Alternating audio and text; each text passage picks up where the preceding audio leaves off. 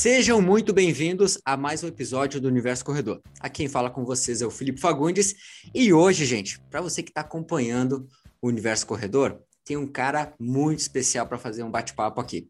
E assim, ele sabe pouco de corrida, poucos anos de experiência, tá? então vocês vão conhecer, vão conhecer não, vocês já conhecem esse cara que assim, dispensa comentários, vou deixar que ele se apresente. Ele só é, só é nada mais do que um dos maiores, vamos dizer que canais de YouTube hoje do Brasil. Fala aí, Sérgio Rocha. Fala aí pelo Corrida no Ar. Ei, pessoal, muito obrigado aí pelo convite. É um prazer estar aqui conversando com a Gauchada.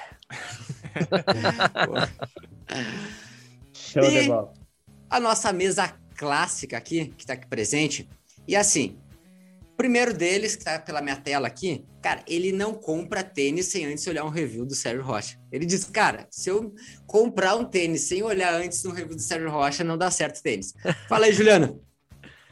Isso aí, inclusive, né? Eu estava aqui num pré-podcast, já perguntei algumas coisinhas é sobre tênis ali, mas mais adiante eu pergunto de novo. É, não me comprometa, não me comprometa.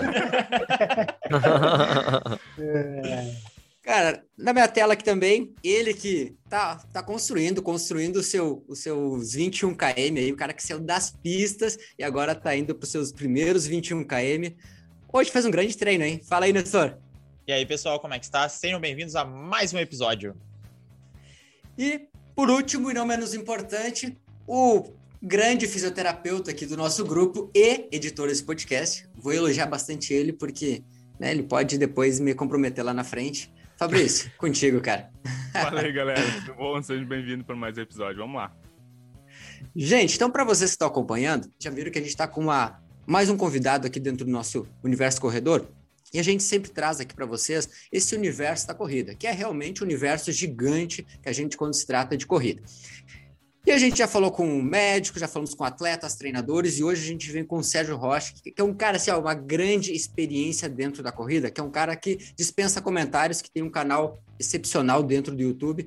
Para quem não conhece, recomendo que vocês acompanhem o canal dele, Corrida no Ar, que hoje, Sérgio, está entre os maiores canais do Brasil, né? Se tratando de corrida. Isso. É é um dos maiores, mas para mim é a única coisa que importa para mim é se, se o canal é relevante ou não. Se é relevante, tá Cara, valendo. Pode ser grande e não ter relevância nenhuma. Para mim, ter relevância é a coisa mais importante, é o que eu sempre busco. Cara, com perfeito. Certeza tem. E com certeza tem, exato. Acredito que muitas das pessoas que nos acompanham aqui, que estão acompanhando agora já esse episódio, eles concordam com a gente a relevância que tu traz aí para dentro da corrida de rua. Mas sem muita enrolação, a gente vai partir para dentro do nosso conteúdo aqui, dentro dos, dos aspectos que a gente quer trazer dentro do podcast. E o primeiro, e não menos importante, cara, quem é o Sérgio Rocha? Vamos entender e conhecer um pouquinho mais quem é esse cara aí que começou na corrida quando, uh, o que, que a corrida é para ti, enfim, traz aí um pouquinho de quem é o Sérgio Rocha. Bom, tudo começou quando minha mãe conheceu meu pai. E daí? em 1965, por isso meus pais se conheceram. É, Bom, Mais ou menos isso. Bom, cara, eu, eu, eu não tenho muito passado esportivo, assim.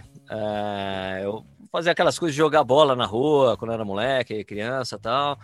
Comecei a andar de skate depois, fui skatista durante muito tempo. E o problema de você, o skate nunca sai de você. Uma vez skatista, sempre skatista pro resto da vida. Eu tenho um carrinho até hoje aqui.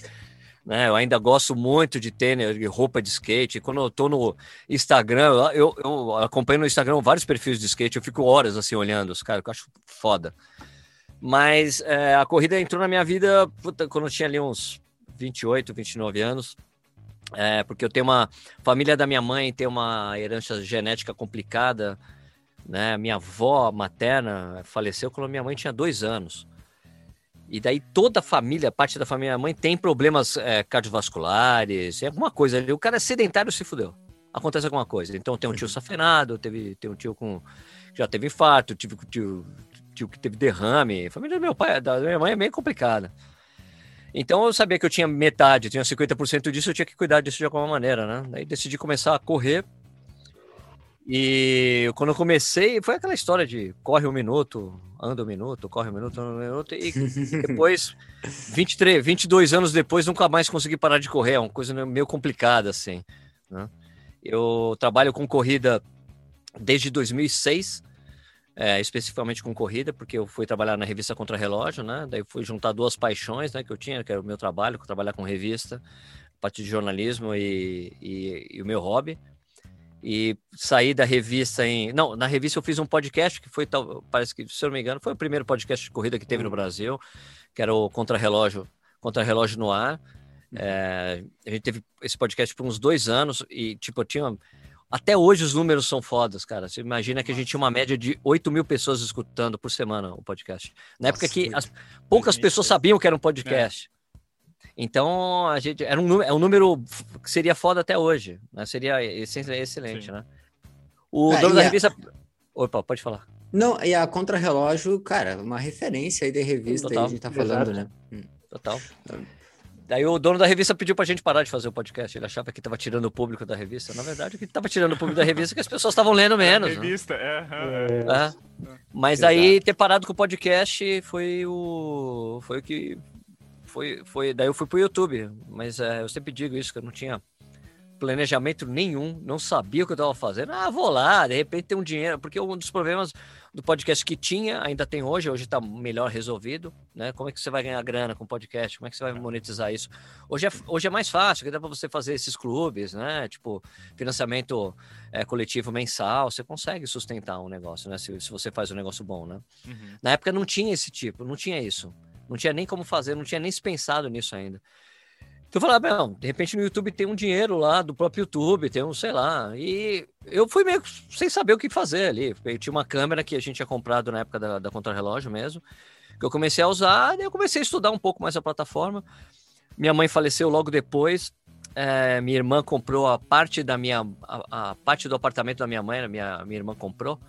E com a grana, eu falei, porra, beleza, investi em equipamento, comprei várias coisas e comecei a melhorar a coisa da produção do canal. Fui encontrando um caminho ali, né? Sim. Fui encontrando um caminho que acabou dando certo. Foi, foi bom, né? Hoje em dia, e é legal saber que tem muita gente que entrou no YouTube porque acabou vendo o que eu estava fazendo. E, né? e daí você acaba trazendo mais gente para o YouTube. Quanto mais gente produzindo conteúdo de, de corrida, melhor para todo mundo que produz conteúdo, né? É, não tem concorrência. Quanto mais gente vai fazendo coisa melhor. Então, eu fui assistindo essa coisa do, do canal crescendo, né? Tentando cada vez achar o que era o melhor tipo de conteúdo. Tem uma coisa interessante no YouTube que é. Não é uma TV. Então não tem problema você errar.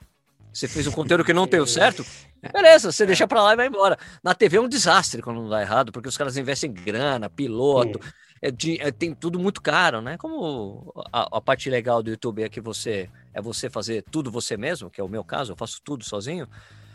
Você tem direito de errar o quanto você quiser e acertar conforme você vai vendo como é que tá indo a, a coisa, né? Das pessoas assistindo, os comentários e tudo mais, né? É, e é da corrida, como eu te falei, entrei, comecei a correr em 98. Não, não, desculpa, isso. Eu comecei a correr em 97, 98. Nunca mais parei. Tem, tem essa, e tem uma eu gosto pra cacete de correr. É, esse ano, como eu comecei a correr, fiz um desafio pessoal de correr todos os dias, eu vi que, cara, eu gosto mesmo de fazer isso, é impressionante. Mesmo depois de todo esse tempo, é uma coisa que não vai embora, é impressionante. Uh, cara, duas legal. questões. Uh, quando que foi que tu entrou no YouTube mesmo que tu publicou teu primeiro vídeo, tu lembra? 2013, abril de 2013. É, 2013. Tava, não, era, não era nada comparado ao que é hoje o YouTube, assim, era... Não, o YouTube era... É, tava... Tava, 2013, é. Foi desbravando com facão, abrindo o mato. E a segunda, por que, que tu escolheu a corrida? Porque era mais acessível, mais fácil, porque tu falou que era para cuidar da saúde primeiramente, né? E essa escolha da corrida foi porque era mais fácil, tipo, ah, é só sair na rua ali e correr, ou porque ah. não foi para uma musculação ou outro esporte, sim? Eu nunca fui, eu nunca me atraiu muito musculação, cara. Apesar de eu tinha eu fazer é, esse processo de, de começar a correr, eu fiz aquelas várias tentativas de você vai na academia, hum. Fica um uhum. mês, vai embora vai para outra academia, um mês vai embora. E não pegava, né? A corrida foi um negócio que pegou, assim, porque eu chegava nessa academia, que eu ia, que ficava perto de onde eu morava na época, na zona sul de São Paulo. E daí eu chegava lá e ia, ia fazer aquele aquecimento na bicicleta. E essa era uma academia que tinha a parte de aeróbico em cima, daí você descia, tinha musculação. Então você chegava, uhum. aquecia, descia. Daí quando eu ia aquecer, sempre tinha um cara correndo na esteira. Eu achava, cara, que legal esse negócio. Né? Chegava para cara, que você, como é que você começou ia correr, ah, eu andava um minuto, andava, corria um minuto, andava um minuto. e daí até que eu consegui correr meia hora. Daí eu, ah, cara, fui fazer a mesma coisa, né? E daí foi isso, foi, tinha, na época eu tinha lá 29 anos, 21. Então, foi, foi rápido essa coisa, entendeu? Na, na esteira, né? Depois, quando eu fui pra rua, que eu vi que era completamente diferente, né? É. Mas aí nunca mais parei, cara. Muito legal. Isso comecei a ler bastante coisas sobre corrida que tinha na época. E depois eu fui. Só, só um pouco mais pra frente eu comecei a. Entrei em assessoria, porque, ah, não, vou correr. Foi quando meu filho, meu primeiro filho nasceu, meu filho mais velho, que tem 17 anos. Quando ele nasceu, falei, ah, quer saber uma coisa? Vou Vou, vou levar mais a sério essa coisa da corrida, vou entrar com treinamento e fazer uma meia maratona e fazer todo o resto das coisas. Ah, bacana, Sérgio. Eu acho que isso, isso mostra assim que, cara, no início realmente a, é, as pessoas quando elas estão querendo começar, é uma das coisas que a gente sempre trata aqui, as pessoas elas ficam indo como começar, será que eu posso, será que eu devo, será que isso, será que aquilo? Vamos cortar um pouco do será e vamos começar, né? Vamos ah, parar um eu... pouco de achar problemas é e começar quanto antes. Eu acho então... problemático, cara, uma coisa muito. Desculpa te interromper. Eu acho vai, que um dos problemas que tem quando você vê matéria sobre como começar a correr na imprensa em geral é que os caras vão lá e conversam com treinadores, não sei o que lá, daí quando você vê, você lê a matéria, cara, eu não vou começar a correr. Sim. Porque eu tenho que fazer um exame ergométrico, tenho que pedir autorização pro médico, tenho que comprar um tênis uhum. especializado, tenho que ver qual é o meu tipo de pisada, tenho que ver. Olha, cara, vai correr na volta do seu quarteirão, vê se você é, vai gostar de correr, porque ninguém é obrigado a gostar de correr. Exato. E se você não gostar de fazer isso? Você vai Imagina... gastar uma fortuna, uma grana e depois, pô, odiei correr. Ah, tem até um episódio aqui no, no podcast que a gente até brincou falando sobre isso, que muitas pessoas, quando elas decidem começar a correr, a primeira coisa que elas fazem é comprar o relógio, o tênis, isso, aquilo. Aí depois de dois meses, no, o relógio, o tênis não serve mais para nada, né? Porque ela não. Então começa lá com o tênis que tu tem, se ele for apropriado para exercício, mesmo que for para uma caminhada. Tem. Não, não vai sair de. Olha. De All-Star, né? Vamos... Pô, já vi cara correndo, já vi cara correndo com aquela chuteira de Society, cara. Pô, vai lá, vai, vai embora. Vai The Crocs, né? Teve recentemente. The Crocs, isso. Descalço. Dá pra correr descalço, pô. Sandália. Claro, Enfim, mas começa. O Sérgio falou dois, começa. o Sérgio falou dois pontos ali que, que assim, ó, é batata. Ele falou ali a primeira. Que no YouTube, quando tu vai começar no YouTube, ele simplesmente começou. Ele só foi fazendo e foi achando e foi se alinhando. E na corrida também. Ele chegou e perguntou pro cara, ah, como é que começa? Ah, começa assim. Mas foi experimentando, então. Tem essas duas coisas juntas. Tu vai começando e vai experimentando e vai gostando. Tipo assim, ó, ninguém já começa lá no melhor, né? Tipo, todo mundo, vai, todo mundo começou devagarinho e vai aprimorando. Tanto a corrida quanto a questão do, do YouTube. E a pergunta que eu tenho que fazer pro Sérgio é assim, ó, como que tu acha que tu motiva mais as pessoas? A serem mais youtubers ou a serem mais corredores? Não faço a menor ideia. eu fiquei, não faço cara, a menor perguntando ideia. também agora. Eu não faço a menor ideia, cara, porque assim, eu não. É... Tipo, eu acho que a única coisa que eu escrevi de motivação até hoje, séria, que é de motivação, foi do meu último vídeo que eu fiz, eu decidi correr todo dia. Uhum. entendeu? É... Porque não, não, é, não é muito. Nunca foi muito a minha característica de tentar ah, motivar as pessoas. As pessoas falam, ah, você me motiva muito. Pô, que bom, porque não é uma coisa que eu não é não faz parte da minha característica assim até como jornalista assim, eu não consigo fazer tem coisas que eu tem tipo de coisa que eu não consigo fazer que uhum. os outros canais fazem com muita facilidade eu não consigo eu tenho alguns entraves entraves de direcionamento do que eu acho correto fazer as coisas de como ter, é o direcionamento do que eu faço que é muito claro para mim então eu não consigo fazer algumas coisas coisa de motivação é uma delas só que desse último vídeo é que eu assisti aquilo e falei, porra, caralho, como isso faz sentido? Né? A primeira vez que eu não vi o Schwarzenegger falando isso, uhum. eu nunca tive plano B na minha vida, tudo foi plano A. É porque aquilo que eu peguei é, de, é de uma, já de uma, uma, uma, palestra dele. Mas eu vi ele falando isso. Eu, quando comecei a fazer fisiculturismo, eu queria ser o melhor do mundo. Eu não tinha um, um plano B. Quando eu, comecei, quando eu comecei a estudar atuação, ele, pô, ele foi para os Estados Unidos, o cara ficava, trabalhava na construção civil, estudava atuação à noite. É. Eu não tinha plano B, eu só malhava. Quando eu quis virar governador, eu comecei a estudar, eu não tinha plano B. Se eu perdesse, beleza, mas eu vou tentar. Então, para mim, isso foi muito interessante. Eu estou levando isso para outros aspectos da minha vida, assim, tipo, claro. parar de pensar. E, e, pior que essa coisa de plano B, plano C, é uma coisa que está muito inserida na corrida. Os próprios treinadores falam isso quando você vai para uma prova. Não, olha, plano A é esse. Agora você não é, deixa assim, pensa no plano B, no plano C, assim, né? Tá muito serio. Então, eu nunca tive isso na minha cabeça também em prova. Se eu quebrei, uhum. quebrou, fudeu, acabou, já era, entendeu? Para mim, eu sou muito assim, quebrou, fudeu, uhum. foda-se. Uhum. Eu não fico tentando, fazendo contra. Então, ou é o A ou não é, entendeu? Então, para mim, foi interessante. E foi a única coisa que eu coloquei. Daí eu achei legal que algumas pessoas, porra, que legal esse texto, mas é que era muito, foi muito significativo para mim mesmo, entendeu? É. Então, eu não sei se eu incentivo as pessoas a fazer o YouTube ou se eu incentivo mais as correr. Eu acho que acaba acontecendo as duas coisas, mas nunca foi uma intenção minha, entendeu? É. Mas a, o fato de eu ter intera bastante interação com os outros canais, de quem está começando, e que, eu, Sérgio, eu comecei, eu olho lá o canal, cara, tenta melhorar isso, melhorar aquilo, tá? Eu sempre, sempre é, ajudar no que eu posso, entendeu? Porque. Claro. É, essa Importante. questão, tu fez esse vídeo quase que pra ti, né? Pra ti ficar revendo ele, que com uma coisa foi muito significativa, porque tem, não tem coisa que a gente escreve e produz que é mais pra ti mesmo, que tu olha aquilo e vê, pá, isso, é isso aqui mesmo, do que para as outras pessoas. E eu acho que, voltando um pouquinho sobre aquele assunto da corrida, de começar, eu acho que falta um pouquinho mais das pessoas serem cientistas de si mesmo, de testarem as coisas, de fazer as coisas e às vezes não arranjar tanta desculpa para poder começar. Quer começar a correr? Vai, começa. Primeira semana deu certo, não gostei, testa academia, testa um esporte, testa outro, testa uma dieta, testa outra, ah, vou dormir menos, vou dormir mais, vou beber menos água, vou beber mais água, e aí vai testando e vai vendo que se adequa. Eu acho que falta um pouquinho desse esse senso das pessoas de ah, testarem as é... coisas. Cara, você tem razão, Nelson, mas você sabe que tem gente que precisa de orientação. Sim. Né? Sim. Assim, eu vou dizer como uma coisa da religião, né? Uhum. Tem pessoas que precisam da religião para viver, precisam. Tipo, eu, eu, por exemplo, eu não sou, eu não sou um cara eu não tenho religião, eu acredito em Deus. Existe Sim. uma força superior. É impossível que não tenha nada. Mas eu não, eu, não, eu, não, eu não curto os dogmas, entendeu? Os dogmas de, de a igreja é essa, aqui é da religião. Eu não gosto dos dogmas. Para mim, eu acho, eu acredito que existe realmente alguma coisa ali em cima. Não é, é impossível que não tenha. Entendeu? Não dá, não faz sentido não ter nada. Mas eu não gosto dos dogmas. Eu acredito em energia. Energia positiva, negativa. Você pratica o bem, acontece o bem. Você pratica o mal, você vai se ferrar entendeu? Não agora, alguém vai te ferrar lá na frente, entendeu? Mas, é, mas tem pessoas que precisam dessa orientação, assim como precisa, tem gente que precisa do. Ó, eu, eu tenho certeza, eu já falei isso várias vezes, tenho certeza que eu conseguiria sentar e fazer um treino para mim, para maratona, fácil. Eu já li muito sobre treinamento, já li um monte de livro, mas eu sou preguiçoso pra cacete, eu prefiro que um treinador monte isso pra mim. mas eu sou aluno chato também, que eu fico lá, ah, mas eu não quero fazer isso, eu vou fazer aquilo, tal, tal. Eu, eu, então, a minha relação com o Clayton, que é, é né, que é de lacheado, né, como vocês falam, é lacheado. É, daqui perto né? também, né? de lacheado.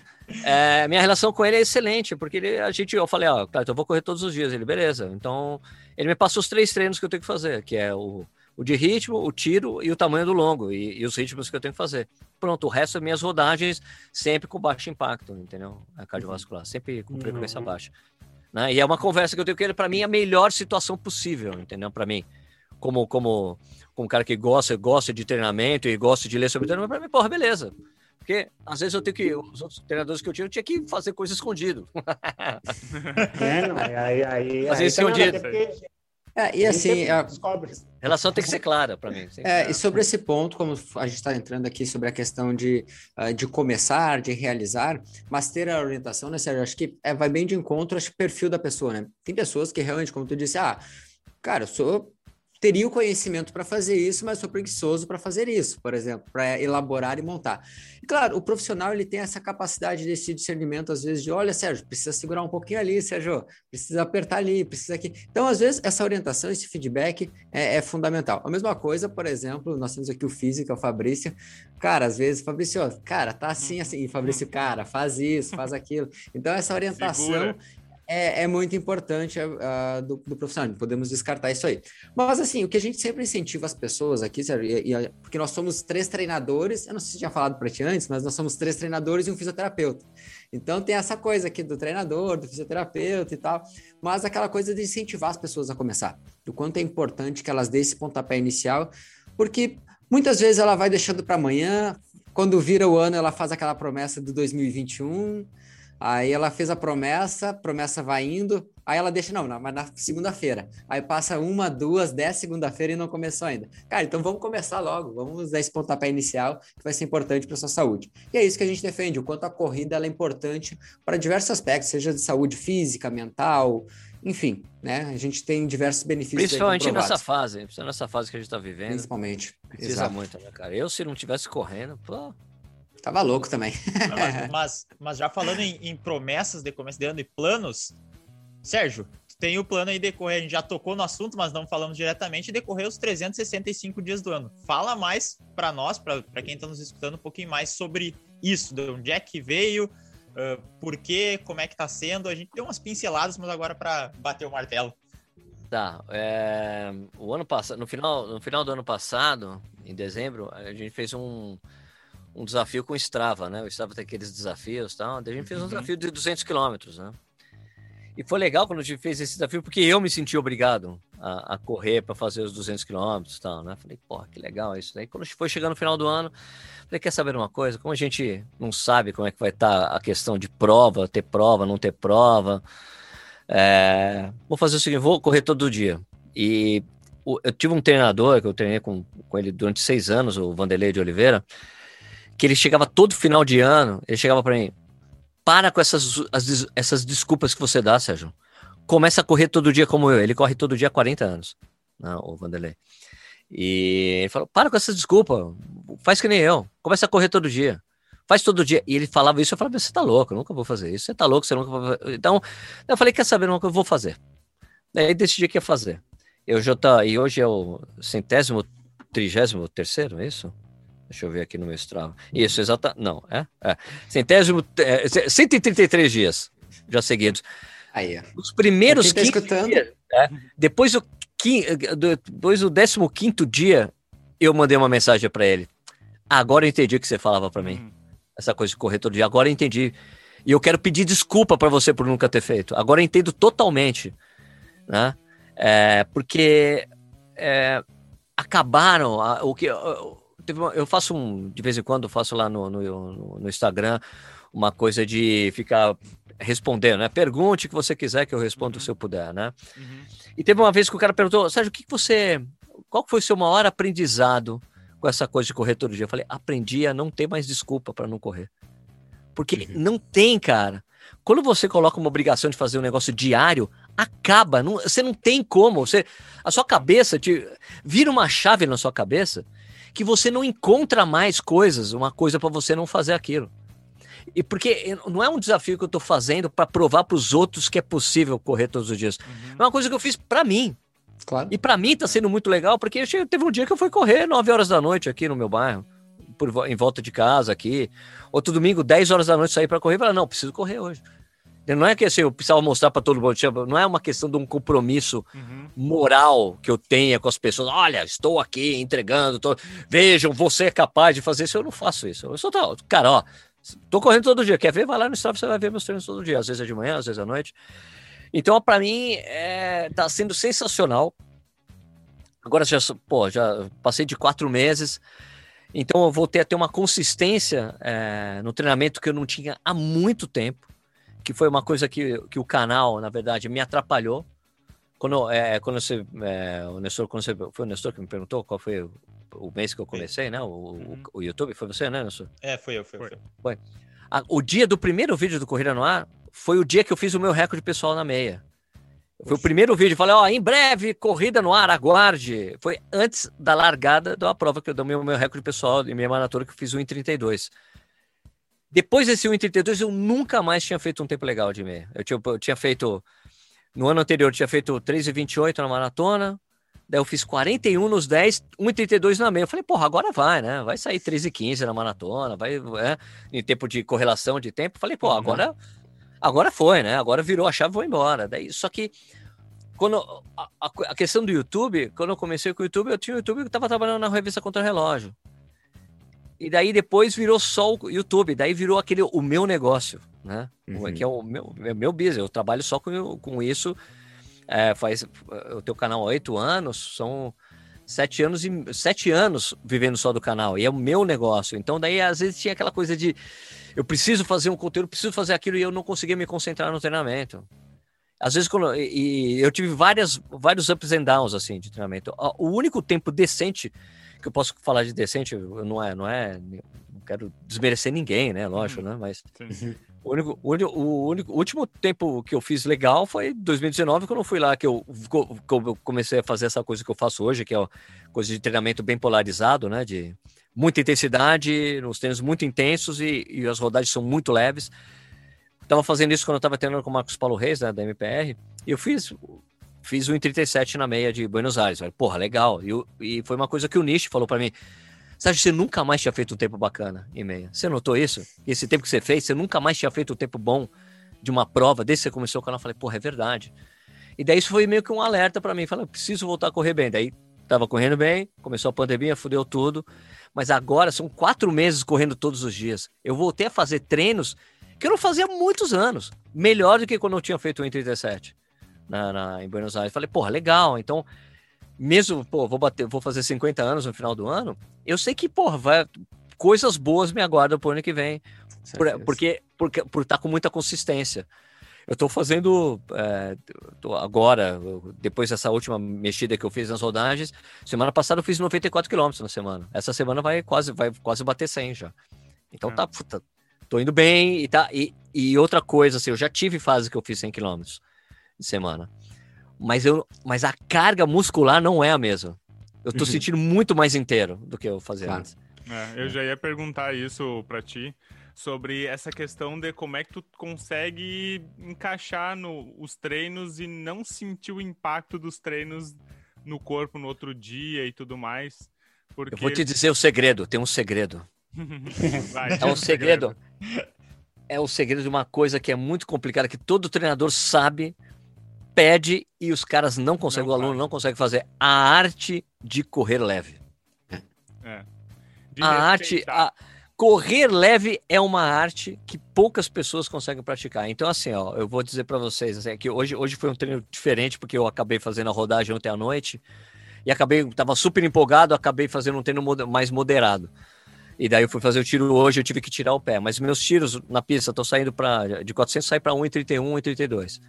Bom ritmo, ritmo de 8 km eu fiz essa semana para 4,38. Minhas rodagens é 6, 6 e 10, entendeu? Minhas rodagens. Eu faço muito leve, então eu me esforço para fazer o treino de, com baixíssimo impacto muscular e cardiovascular. Então, é, eu não uso batimento cardíaco como métrica de treinamento, não uso há uhum. muitos anos, mas eu olho depois para saber se minha percepção de esforço estava correta. É, então, eu faço esses 15 quilômetros aí que eu faço, de rodagem, com 230 de ganho de altimetria, eu termino o treino, tá lá 142, 143 de batimento cardíaco, sabe? É.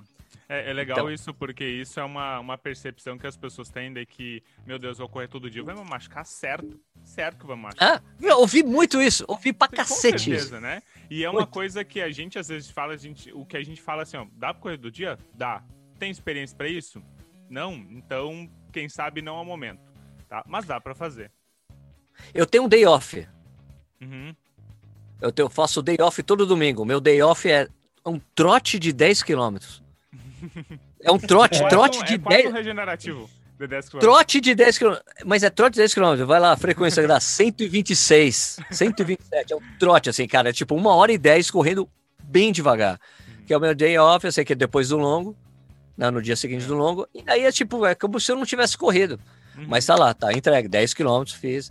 E daí vai somando essa coisa. E, e, eu acho essa coisa da, da polarização, que é essa coisa de o leve muito leve, forte uhum. muito forte, é o que tá deixando, é o que tá fazendo essa coisa acontecer legal. Mas teve, teve uma, uma questão de adaptação nesse tempo todo, de testes que eu fiz com o Clayton, também de claro. aumentar a intensidade, colocar um dia mais de intensidade, aumentar o volume. Não, peraí, agora, puta, senti uma dor no piriforme. Peraí, vamos Vou tirar, uhum. vamos tirar a intensidade e ficar só com rodagem até a dor sumir. Dor sumiu, vamos voltar com a intensidade.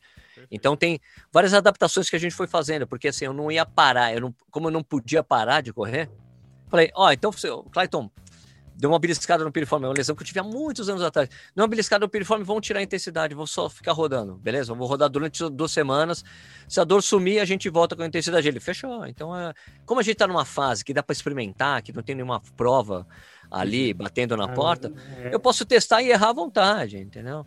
Mas tá muito, mas tá bom demais, cara. E essa coisa de não ter o peso, que eu me lembro de estar tá fazendo 100 km e chegar com meu e falei, cara, 100 km é punk, hein? E hoje eu fico pensando, cara, consigo fazer, ficar nesse esquema. Daqui a pouco eu juro, como estou com uma esteira em casa, eu posso começar a fazer segundo período todo dia, se eu quiser. 40 quilômetros, bem, 40 minutos bem levinho na esteira, todo final de dia, eu vou lá para 120 quilômetros por semana, se eu quiser, entendeu? Uh. Mas eu não pretendo por enquanto. Cara, não, tá, não tá no script isso aí, né? Não, não. Aí, mas não, legal. Bater em 100, bater em 100, se bater em 100 ficar uma semana, tipo, começar a encaixar 100 quilômetros por semana e ficar, vai ser bom pra cacete, assim. Porque, como eu disse, então, eu tô voltando a fazer uns, uns, uns, tre uns treinos muito bacanas, tá super gostoso, cara. E tá bom isso pra mim, entendeu? Tipo, como, como eu disse, assim, tem essa coisa de voltar a se conhecer, de fazer o esforço, de aprender a sofrer no treino, que é uma coisa que eu tive que reaprender, que fazia tempo que eu não fazia, né? De você sofrer no, no ritmo para segurar o ritmo que você está fazendo, porque a coisa de correr na pista é muito bacana, porque te dá uma sensação de uh, você trabalhar com a percepção de esforço e o que você está fazendo está indo direitinho. O, o, o, meus treinos de pista são engraçadíssimos, cara. Né? Porque assim, eu treino de pista da, da semana passada, que eu, eu, eu, eu mudei para Jundiaí há, há 18 anos, eu, eu frequento a pista há 17, quase 18 anos. E você tem uma noção ali, cara, meu treino da semana passada, que era 12 de 400, era assim, 1,33, 1,32, 1,31, 1,31, 1,31, 1,32, 1,31, 1,31, 1,32. Assim, cara, fica super certinho, sabe? E o treino de ritmo que eu fiz era 8 km, foi lá, 1,45. Tipo, eu falei, cara, eu falei assim, irmão, vou fazer 4,45, vou fazer. Vou fazer 4,45. Daí eu fiz as, eu fiz as, peguei o calculador de, de, de, ritmo, porque na pista eu vou com o GPS, mas eu fico fazendo só lap manual, né? Só vendo claro. o tempo de lap, uhum. batendo lap manual. Falei, bom, Vou fazer 4,45, beleza. Então eu tenho que passar os 400 para 57. Não, desculpa, os 200 para 47. Daí os 400 tem que baixar 54. Daí depois é 51, outro é 48, daí dá 4,45, né? Beleza. Eu fiz isso, os dois primeiros, as duas primeiras passagens de quilômetro, 4,45 exato. Daí passou para 4,89, depois 4,88, 4,88, 4,88. É, é muito doido, cara. Essa coisa como a cadência vai embora. É. Não, é aquela coisa que você encontra o ritmo, pum, parece que vai. E é uma coisa que a pista te ensina, né? Por isso que eu adoro correr na é. pista. Né? Eu tava é. fazendo, a pista tava fechada, duas, ficou fechada por causa da fase vermelha aqui em São, uhum. aqui em Jundiaí. E, porra, daí eu fui fazer, comprei uma fita métrica de, de rodinha para marcar percurso. Você faz os treinos, cara, puta, mano, quando você vai pra pista, puta, que alívio, velho. Né? Alívio, porra, aqui bom, é o ambiente, esse é o ambiente para correr. Né? Ah, seria muito é legal, o próprio ambiente mesmo, né? O próprio ambiente já proporciona. Estou é indo para a pista treinar, é. Não é tipo. Foi ah, feito para gente, foi feito para nós. Cara, e que legal esse, esse, essa, essa questão, você estava tra trazendo isso para a questão dos treinos, a distribuição das cargas ao longo dos dias, ao longo das semanas. E se a gente for ver hoje, tem diversos treinadores que trabalham com atletas profissionais que trabalham nesse modelo polarizado, né? Esse modelo onde sim, tem sim. três, quatro dias de muita carga, e, cara, os outros dias é realmente treino muito leve. E aí alguns até alguns alunos perguntaram: ah, o fulano lá corre 250 km no, no, na semana. Como é que ele consegue fazer isso? Cara, a distribuição. Dois períodos. Dois, Dois períodos, períodos, a distribuição muito leve. Tem dias que ele roda assim no ritmo que para ele é um trote realmente. Enfim, só que isso ele, claro, condicionou para chegar lá nessa quilometragem, né? Mas acho que é legal as pessoas verem, Sérgio, acho que esse projeto tá muito bacana, que é isso, vendo o, o cara humano, a pessoa, porque assim, quando a pessoa vê o atleta fazendo, ah, ele é atleta, ele vive disso. Agora, cara, o Sérgio está fazendo isso, uh, cara, é possível, é possível fazer também, sabe? o quanto a gente consegue ajudar. Mas uma pergunta que eu tinha para te fazer, uma pergunta rápida. Cara, quando tu começou com essa ideia uh, de fazer, as pessoas não chegaram para te dizer, ah, só porque tu, tu vive da corrida, para ti é fácil, para mim é impossível, isso aí. Não, ninguém chegou para ti com essa ideia assim? Não, chegou, mas é. cara, mas é para todo mundo fazer. Como o cara consegue, se o cara consegue correr quatro, cinco vezes por semana, o cara consegue correr todos os dias da semana também. Exato né? É de acordo, é, você encaixa na sua rotina. O fato, o fato de eu, é, eu, eu, eu, entendo, eu entendo realmente que eu tenho um privilégio uhum. de poder treinar no horário que normalmente as pessoas não poderiam. Mas isso não significa que eu trabalho menos que elas depois, entendeu? Exato. Eu, eu trabalho essa coisa de home office, eu trabalho na minha casa há vários anos. Então, às vezes, eu vou, termino de trabalhar, eu vou entrar. É, tem uma, é uma, eu não sei como você chama no sul, a casa que fica atrás. É edícula? Você chama de edícula também? Não, acho que não. Você, eu... você, tem, você tem uma casa. tem uma, ca... é, você tem uma casa. É um daí atrás da sua casa tem um anexo. É um anexo. Não, tem, tipo, é uma segunda casa. Uma segunda uhum. casa que você tem na sua casa. Tem, tipo, às vezes tem é um, um salãozinho. Porão. Não, não chega não, não é, tipo, não é porão, é, não é porão. É uma casa de fundo, é um anexo. A Isso, uma casa fundo. de fundo. Isso, a casa do fundo. Tem, aqui, tem uma edícula aqui, né? Uhum. Que é que quem subiu a casa que a gente mora foi meu sogro. Ele morou, morava aqui com a, com a minha sogra e tal. E ele, quando eles separaram, ele falou: não, a casa vai ficar para Melissa, que é a minha mulher, né? E quem morava nessa aqui era a mãe dele, né? Que era a avó da minha mulher. É, quando, ele, quando a gente se casou, ele deixou a casa pra gente, e daí a casa, tipo, um quarto, o que era uh, o, que, o que era a sala e a cozinha ficou com a minha mulher, que ela dá aula de inglês aqui, uhum. né? E, e, o que era o quarto virou era o meu estúdio antes, né? Porque era tipo, tinha onde tinha minha, minhas coisas, minha guitarra, minhas bagunças, tal. Daí depois foi virando essa coisa aqui da, dessa coisa do, do meu estúdio de YouTube. Então eu trabalho em casa há muitos anos. Eu sei que eu tenho esse privilégio, mas aí às vezes quando termina o dia, eu tô entrando em casa às 9 horas da noite, depois de sabe? O que eu, uma coisa que eu fiz eu me senti uma coisa que é uma obrigação minha, que eu fiz comigo, principalmente depois dessa de ter encaixado essa coisa da disciplina dos treinos diários, é, eu, eu, eu, de, eu dedico a primeira parte do dia para isso. É correr e fazer uma série. E, e responder muita. Porque assim, é, o problema. O, o problema de trabalhar com YouTube ou com mídia social, ou essa coisa que os caras chamam, ah, você é influencer, não sei o que lá, é que você acaba trabalhando o tempo todo. Entendeu? Sim, assim como o treinador, assim como os treinadores se ferraram com, a, com, com o WhatsApp, né? De ficar respondendo o aluno o tempo todo.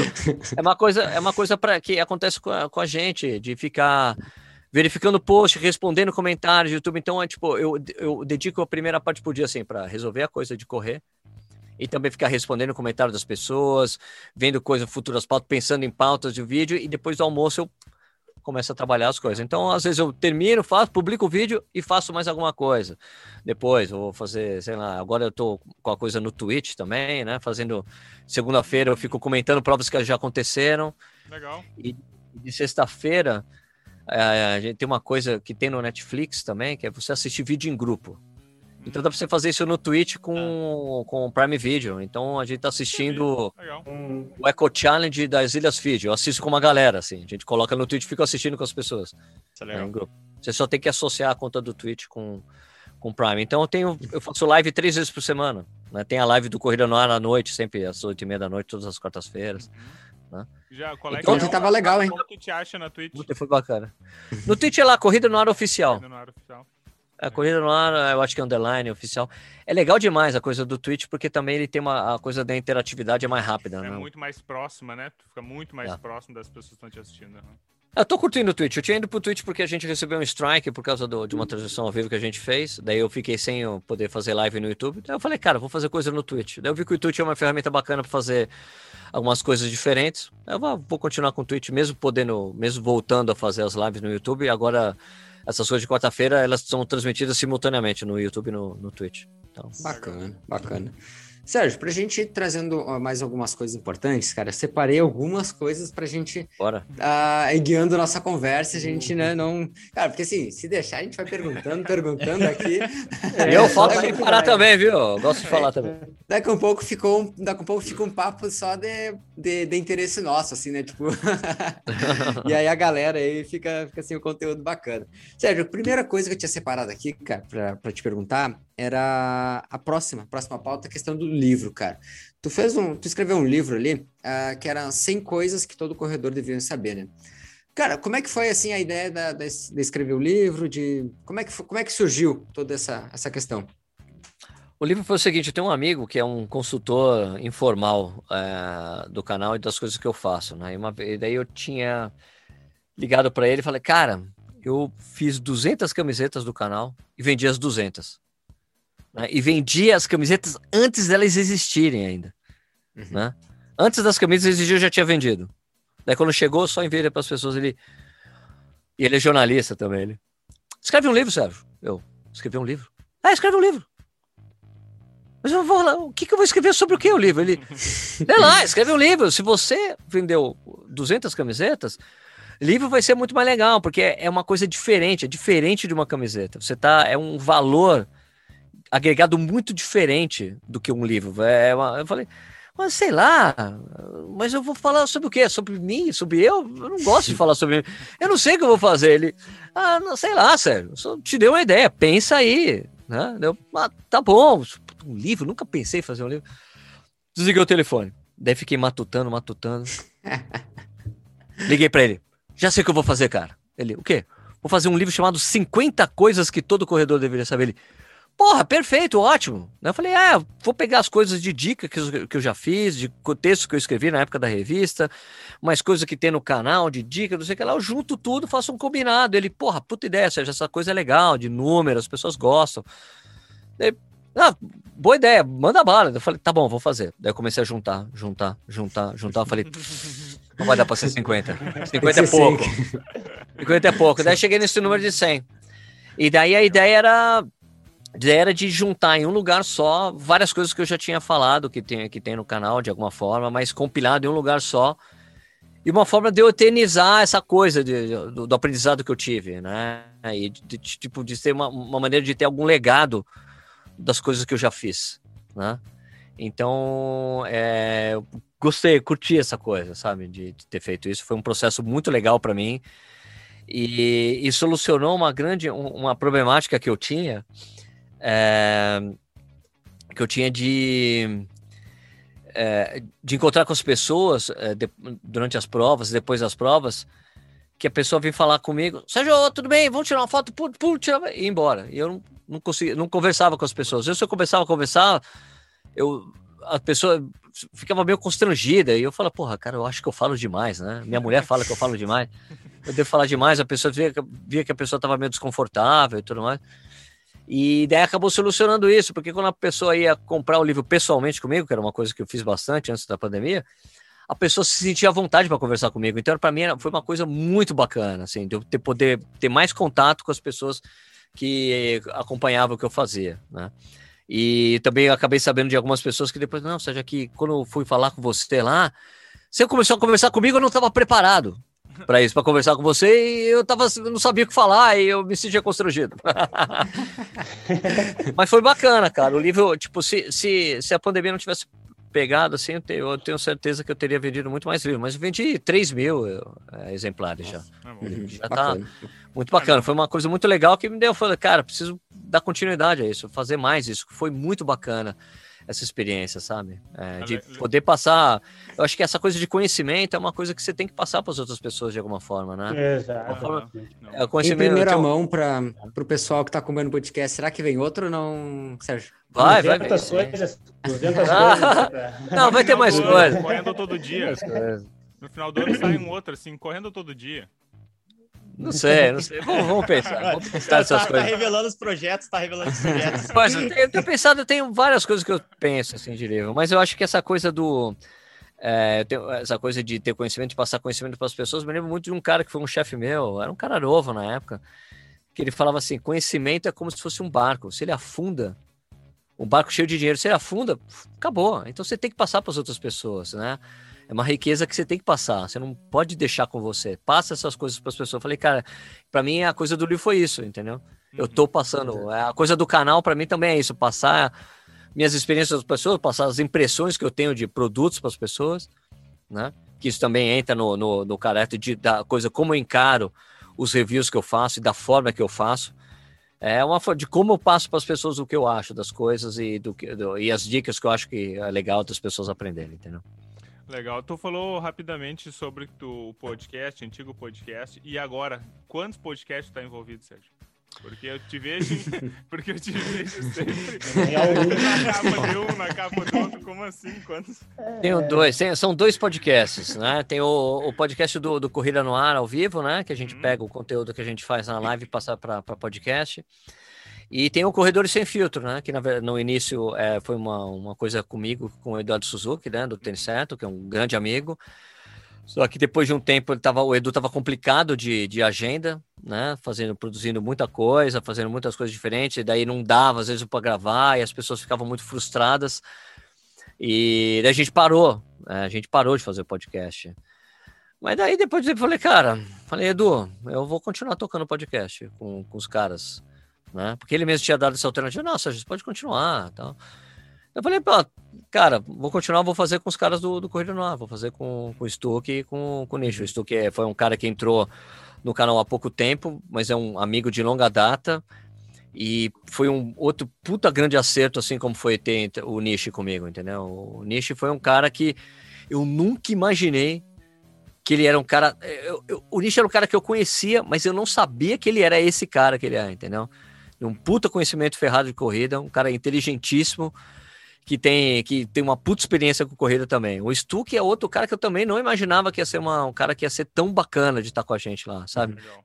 Então, tive, são duas grandes sortes que eu tive, desses caras muito bacanas. É, teve outras pessoas que foram envolvidas no, no podcast antes, né? O Balu, o Danilo Balu, que é um cara que é muito conhecido também de mídias sociais, né? Com certeza. É, só que o Balu é um cara que nunca quis investir no, no microfone bom para estar tá assistindo lá, então sempre dava muito problema técnico, ninguém entendia muito ele, né? E ele foi deixando de lado, mas é um cara que ele ainda tá no grupo. A gente tem um grupo de WhatsApp do Correio lá e o Balu tá no meio. Eu nunca tirei o Balu de lá. Uhum. Né? Claro. Ele é um grande amigo da gente. Né? É, e, tem, e o Corredor de Sem Filtro eu comecei a tocar isso, daí então uma semana é com, com o Niche, outra semana com o Stuck. Né? Então são dois podcasts que, que, que a gente envolvido. O, daí a gente só mudou a data do, do, do Corredor Sem Filtro, né? Vai toda segunda-feira, porque daí tem um podcast na quinta e outro na segunda, pelo menos, né? E são papos distintos, assim, né? Porque o Corrida no Ar sempre tem um convidado, né? É um papo meio é, solto, assim, sem roteiro. Uhum é, sempre com convidado, e o Corrida no Ar, desculpa, o Corredor Sem Filtro, é esse papo entre duas pessoas que não tem, a gente fala que é sem filtro porque a gente fala, começa a falar e tem coisas que não tem nada a ver com o assunto principal, mas volta, vai, volta, é, e aí é, e é sem filtro exatamente por isso, porque puta, a gente fala de qualquer coisa, entendeu? Uhum. Pode ser corrida de volta, vai, volta, é uma zona, mas a gente gosta muito de fazer, é muito bacana. Cara, Falando em podcast, você sabe que esse nosso podcast aqui, o Universo Corredor, ele tem também como característica assim de, de cobrar o que é falado, né? Vocês viram, viu que os guris tentaram dizer assim, ah, ah o que, que tu vai lançar, o que, que tu vai fazer? Porque tem, tem integrantes aqui desse grupo que já prometeram algumas coisas aqui no ar, tá gravado, né? E vão ter que cumprir. Ah. então, se, se tu tinha a intenção de, de lançar algum livro, alguma coisa, né? Para já ficar, ficar gravado aqui. Não, o livro tem vários projetos, tem outras coisas. É, desculpa, desculpa, Juliano. O livro tem vários projetos de dar continuidade a outras coisas, tem coisas que eu já comecei a trabalhar em cima. Mas tem outras coisas que ficam pintando no meio e eu vou, vou tocando, cara. Mas com certeza vai, vai sair outro livro mais para frente. ainda só não sei qual, qual, em que direção que eu tô indo, porque eu comecei um, eu tenho, tenho três que eu tenho imaginado fazer. Né? Mas a pandemia atrapalhou é, muita coisa. É. E não acho também. É, o ideal lançar um livro durante a pandemia, talvez, sabe? O legal é ter contato com as pessoas, mas eu acho que vai acabar inevitavelmente sendo assim, porque a gente não sabe quando. Até quando vai. Né? Quem sabe pós-pandemia. A minha pergunta, já que tu falou sobre o tênis certo, né? Que, que a gente também, nós como treinadores, e o Fabrício, que é fisioterapeuta, recebe direto essa pergunta, né? E eu vou agora repassá-la para ti. Qual é o melhor tênis para correr? Assim, que... não existe, né? não existe. A gente responde essa pergunta quase que todos os não dias. Né? Existe, né? Não existe, é... porque não existe porque tem primeiro tem um gosto pessoal, experiência de corrida, né? Mas eu tenho, eu, é. é, eu tenho um conceito do que é o melhor tênis de corrida para mim. Exato. Né? É. Para mim, eu sei muito bem, é uma coisa que eu defendo. Eu gosto, para mim, tênis tem que ser leve.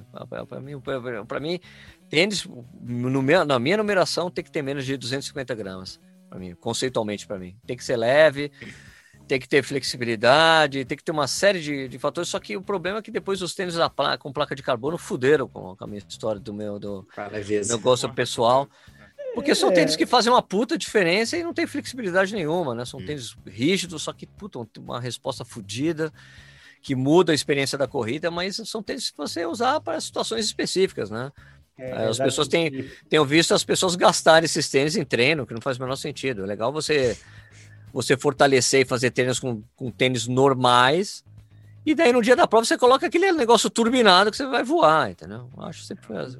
É aquele turbinho. Até porque não é barato, né, meu? Sim. São não, tênis caros é, né, para você é, usar no dia a dia, né? Então... É, o tênis que saiu mais em conta aí uh, com, com a... Só que aí foi a, a, placa de nylon foi a fila, né? Que lançou lá o, o Racer Silva lá. Foi o tênis, acho, mais em conta que surgiu, né, Sérgio? Ou teve algum outro?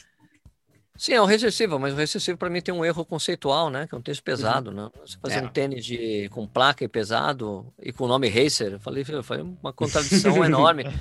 Eu falei no review, eu falei, cara, como é que você coloca é. o nome de Racer um tênis que pesa 300 gramas? 300 não faz o menor sentido. Não honra nem a tradição da fila com tênis de é. competição. Né? Aí, mas, é, mas é, é, mas é realmente um tênis muito responsivo, só que é um tênis pesado. Então, tipo, a Under Armour fez a mesma coisa, tem um tênis com placa que carbono, só que o tênis pesado. Então é. não adianta, né? não faz sentido. Exato, exato. Esse review é muito importante para ver esses detalhes que tu falou ali da questão de peso. Às vezes o pessoal tem. tem Ei, tu não compra tênis né? sem olhar, sem olhar os seus reviews do Sérgio, que eu sei, hein? É, principalmente os que tem. Obrigado, que... obrigado de carbono ali, né? Eu fico comparando com outro ali para ver se, se vale mais a pena. Na hora que eu boto os dois ali, eu corro da mesma maneira, né? Eu, como sou um pangaré, para mim não tem tanta diferença, mas que eu olho, eu olho, né? Sérgio, uh, a gente tem alguma, algumas coisas que a gente gosta de deixar gravado aqui, cara, que é tipo, é realmente para para a gente entender sobre o Sérgio, as metas dele, e a gente começou a falar ali no início, Sérgio, a questão do. Tu falou, ah, dos tempos que tu correu em meia, dos tempos de maratona. Cara, assim, o Sérgio Corredor tem alguma meta ainda assim de tempo em meia maratona, em maratona? Quais são tuas próximas metas, assim? Lembre-se que ah, não tenho Eu não tenho meta, não, cara. Eu não, não, tenho meta. Eu não tenho meta, eu só quero o, o que eu quero. É, na verdade, a meta eu tenho. A meta de chegar super saudável e forte para uma prova para as provas que Perfeito. eu pretendo fazer. Eu não tenho meta de tempo, não. Eu, até porque eu tô sem, como a gente tá sem, com pouca competição, eu tô sem noção nenhuma. Eu tô sem ritmo de competição, não dá nem para pensar em tempo, uhum. entendeu? Então eu não tenho meta, não. Eu só quero, o que eu quero mesmo é aproveitar o fato que eu consegui encaixar essa coisa, como, como eu disse para vocês, de correr todo dia com bastante consistência entendeu? Para conseguir chegar numa prova e bom, beleza. Eu sei que eu vou correr bem essa prova, porque eu tô bem treinado. É uma coisa que é, eu falo que sei que a coisa de motivação não funciona muito comigo, porque para mim, para eu, eu estar motivado para correr bem uma prova, eu tenho que estar bem treinado. Se eu fiz treinamento na, nas coxas, eu não consigo correr bem se eu fiz treino na coxa. Não consigo. Minha cabeça mesmo me ferra. Tava sendo treino direito não vai dar certo. Eu tenho essa coisa, assim, tipo, eu sei que mentalmente eu poderia fazer, usar subterfúgio para conseguir te extrair o melhor de mim, mas eu, não, eu, eu prefiro merecer o que está acontecendo comigo, entendeu?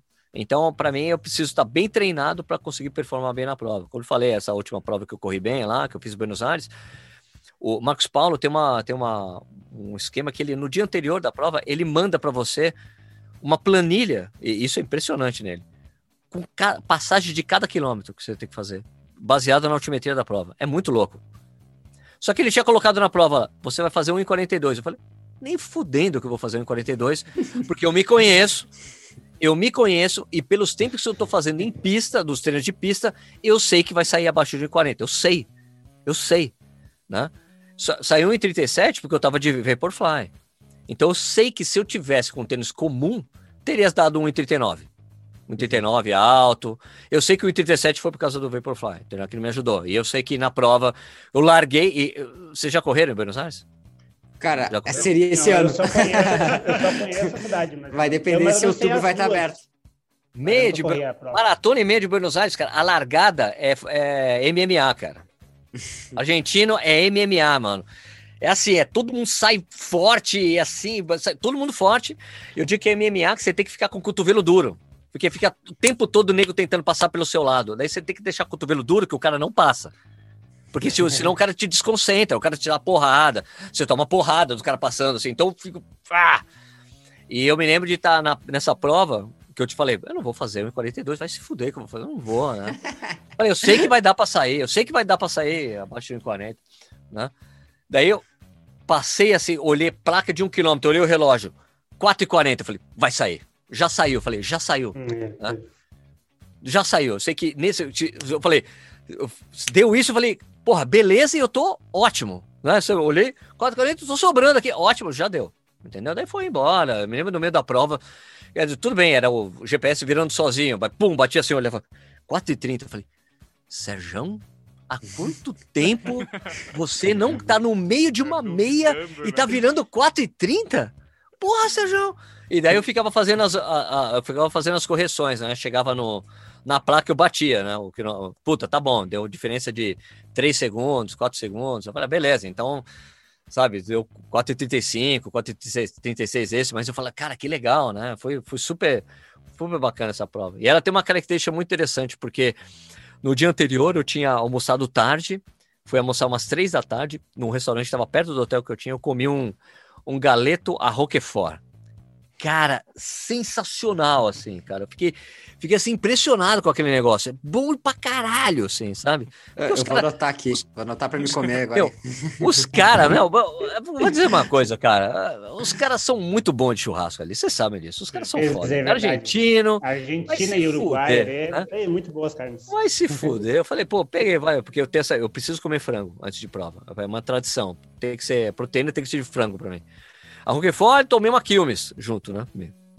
Aí, beleza. É fui pro quarto, fui, fui pro hotel, tinha que tava, fiquei editando um vídeo e tal. Falei, bom, chegou na hora de dormir, tava completamente sem fome, com aquele Roquefort e o frango ali ainda comigo, ali, super bem.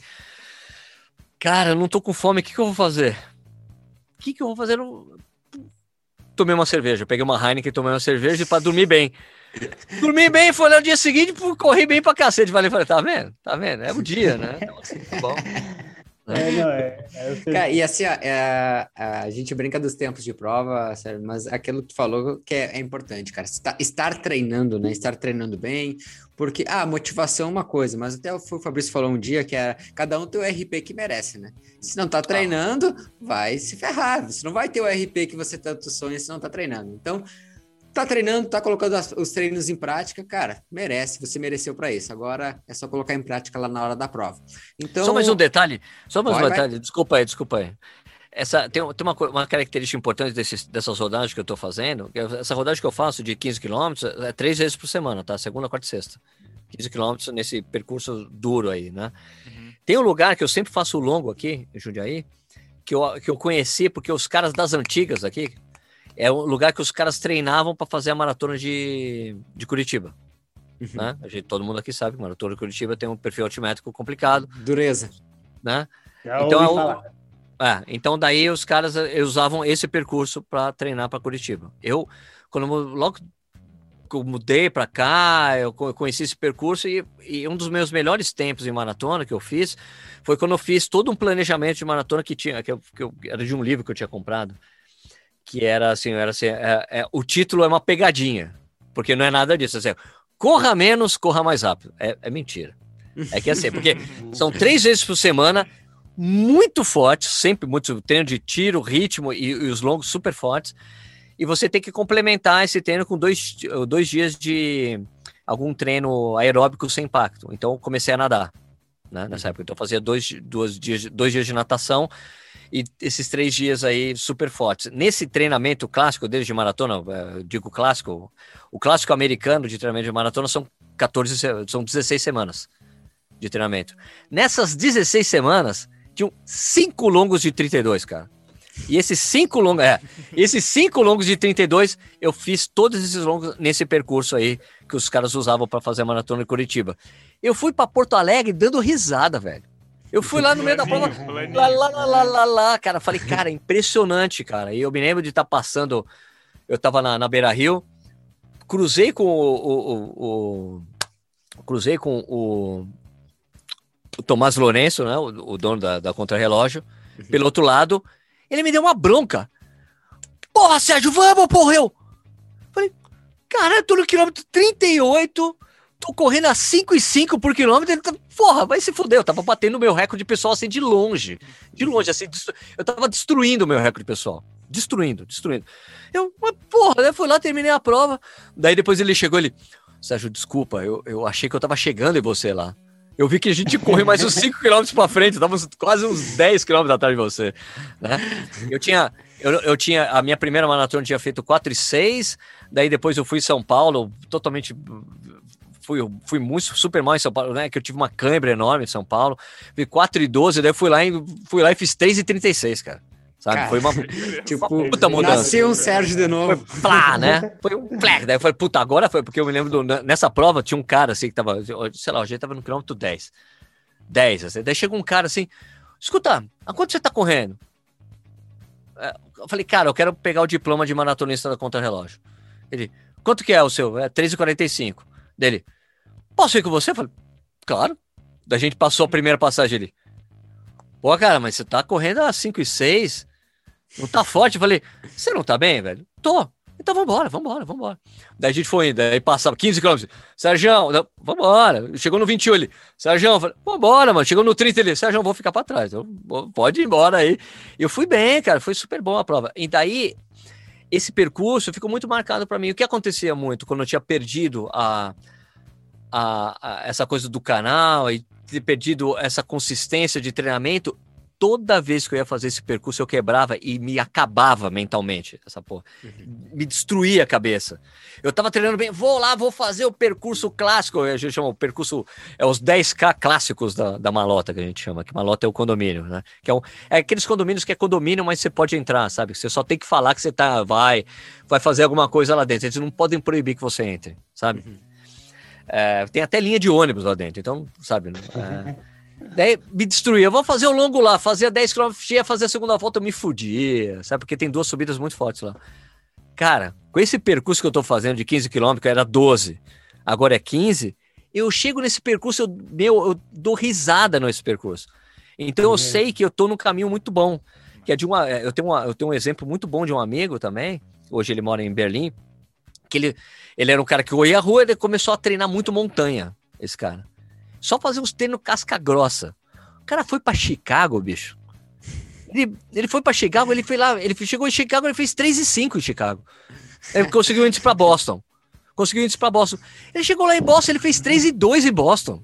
Porque ele estava ele, ele tava tão bem treinado, tão forte com as corridas de montanha, de sobe, desce, sobe, desce, que ele foi que prova, prova no asfalto, o cara tira de letra. Então eu falei, a minha filosofia virou essa agora vou fazer minhas rodagens lentas, fazer né, com um percurso duro, com sobe e desce, e daí o que acontece? Eu vou nesse treino, os clássicos, 10 clássicos na malota, eu faço esse treino moderado, né? Eu vou, minhas rodagens lá é 6 e, 6 e pouquinho, 6 e 5, às vezes 6 e 10, dependendo do dia, porque eu escuto o que o corpo está pedindo. Eu vou nesse uhum. percurso duro lá, sei lá, 6 e 30, 6 e 26, desculpa, 5 e 30, 5 e 25, e ainda sem fazer força. Eu falei, eu vou fazer o longo sem fazer força. Eu faço o longo sem fazer força e tá saindo 5,30, 5,30. Porque lá tem, umas, tem uns alívios, tem uma subida forte, mas tem umas subidas, umas descidas boas. Então te deixa condicionado para tudo quanto é tipo de, de percurso. Falei, caraca, eu tô tirando de letra isso aqui que me destruía a cabeça. Então, para mim, é essa coisa, você ter essa coisa que você falou, o RP, todo mundo tem o RP que merece. Eu espero merecer correr bem depois de tudo que eu tô fazendo agora, sabe? Cara, legal, Sérgio. E assim, não, só, só uma coisa de, ainda desse ponto, Sérgio, é que assim, uh, tu disse que não tem um RP que tu tanto, assim, como, como meta. Tem alguma prova, pelo menos? Tipo, cara, tem aquela prova que eu quero fazer, tem aquele local ainda que eu quero ir lá e desfrutar dessa prova. Ah, eu quero correr a maratona de Nova York um dia, né? Ah, show. É clássico, né? Nova York. É. Eu não tenho, tipo assim, eu vou dizer para vocês que eu não tenho tesão por majors. Uhum. Depois de ter ido é, para Berlim algumas vezes, dizer para assim que a experiência de Major é muito legal, mas é um evento muito, muito grande. Eu vou dizer que é uma. Eu sei, eu, eu, talvez eu vou dar um exemplo, porque é, eu não sei quanto a vocês, mas todos os gaúchos que eu conheço são bem roqueiros, assim, né? Não sei se é o Cara, caso. Aqui, aqui é, tirando, tudo. Tirando o rapaz aqui de baixo. É, eu sou, eu sou pagodeiro. pagodeiro, pelo amor de Deus. vou embora. valeu, valeu, mas, ó, mas eu vou dizer assim, a diferença, a diferença de uma média para uma prova normal, mesmo muito boa, mesmo no exterior, é a diferença de um festival com, uhum. cheio de gente para uma casa, uma casa pequena de show sabe? Uhum. Que você, a, a, você desfruta melhor. Então, assim, quando você vai para uma major, gente pra caralho, sabe? É mais caro, porque a hospedagem é mais cara. É, muita gente, a inscrição é cara, você precisa de sorteio. Você pode ir para uma prova boa pra cacete, como Amsterdã, é mais barata, inscrição mais uhum. barata, não tem sorteio, e você e a prova é selo, selo ouro da, da World Athletics. Tem várias provas no mundo bacana para correr, então eu não tenho muito tesão de Major. Eu tenho meu negócio por Nova York não é um fato ser major, porque eu quando eu comecei a correr, o meu o, o dono da editora que eu trabalhava, quando eu comecei a correr, ele já tinha corrido duas vezes em Nova York.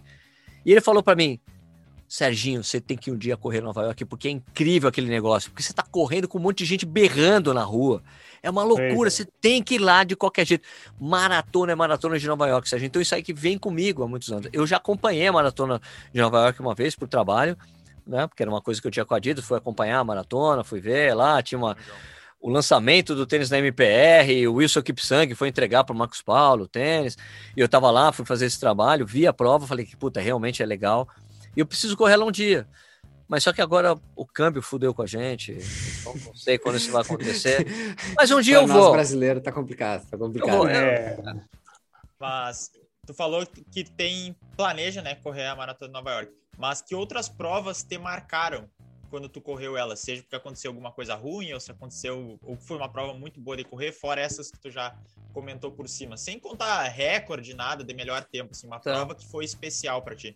Assim, é que prova, recorde pessoal, prova do recorde pessoal sempre marca você porque você bateu o é. recorde pessoal. Ah, eu, eu, bati em Buenos Aires, eu tenho, os meus 3,28 foi em, em Buenos Aires.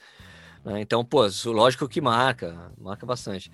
Mas prova bacana, assim, cara, eu vou dizer assim, que é ter corrido a primeira, a, a primeira uphill, que era para 50 convidados, foi um puta privilégio, foi muito legal. Foi uma prova que eu treinei pra cacete é, subida. Nunca tinha treinado tanta subida na minha vida. Talvez agora eu tenha, tenha ultrapassado esse montante que eu corri na época. Mas era assim, era engraçado que essa, essa malota, o lugar que eu falei que eu corro, ele tem muita subida. Eu, era, eu, eu conheci todas as subidas da malota. Ó, oh, uma subida, ó, oh, uma subida. Então, foi legal porque foi uma prova muito exclusiva, cara. Porque era, como era, foi para 50 convidados, tipo, a, gente, a, a Mizuno pagou tudo pra gente. Então foi muito louco, entendeu? Então era pagou a passagem, pagou a hospedagem, refeições, uma, teve uma festa depois, foi do caralho. Então virou meio que uma confraria essa coisa. Quem correu aquela prova se encontra é do caralho, porque você tem uma curtição para essas pessoas que fizeram essa prova também. Foi uma uhum. coisa muito exclusiva. Foi muito bacana. No exterior, vou dizer para você que minha, eu tive uma experiência muito bacana correndo a meia maratona de Moscou. Uma, uma meia de Moscou, que é do. Não é, não é a meia de Moscou, é a meia do estádio Luzhniki, lá, que é o estádio onde. Estádio do. É, que é o estádio olímpico dos anos de, de 80. Foi o, ano, foi o estádio que teve abertura e fechamento da Copa do Mundo lá, sabe?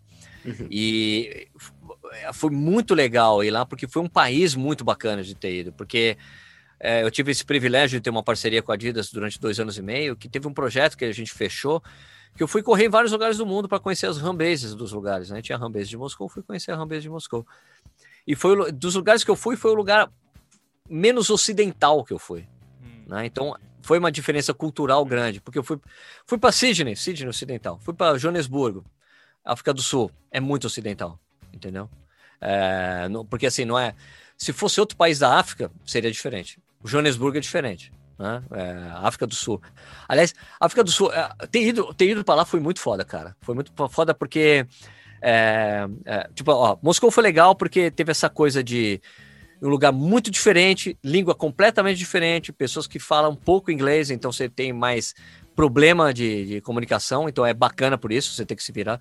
Mas no final das contas, quando eu entrava no Uber para deixar no hotel, o cara já falava o endereço, eu já entendia, falava, é isso aí, isso aí mesmo sabe? Uhum. Opa, já estava começando, já tava começando a entrar as coisas, muito louco, uhum. assim, cara, o convívio com uma língua estrangeira, se você ouve o tempo todo, o tempo todo uhum. você começa, começa a entrar na cabeça, muito, muito interessante.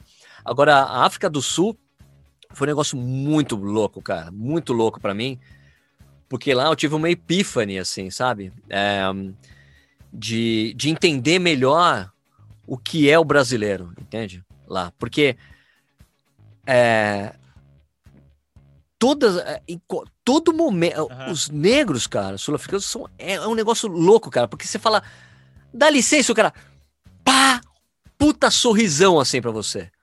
E fala com você, e eu ficava tomando essas porradas, pum, pum, deu. Cara, o brasileiro é isso essa herança do brasileiro simpático, como é conhecido no mundo, uhum. é do negro. Foi o negro que passou isso pra gente. Então, essa epífane, dessa extrema simpatia, o brasileiro simpático, gente boa, a gente, essa herança é totalmente do negro, né? Que infelizmente a gente, de uma história terrível, que é, que é um.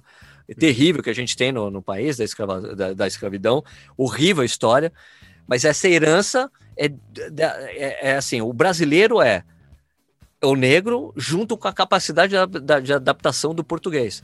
É lógico que tem a, a coisas diferenças regionais, né, do país, né? No sul ah, tem sim, sim. no sul tem essa coisa ainda dos alemães, os italianos, italianos, né?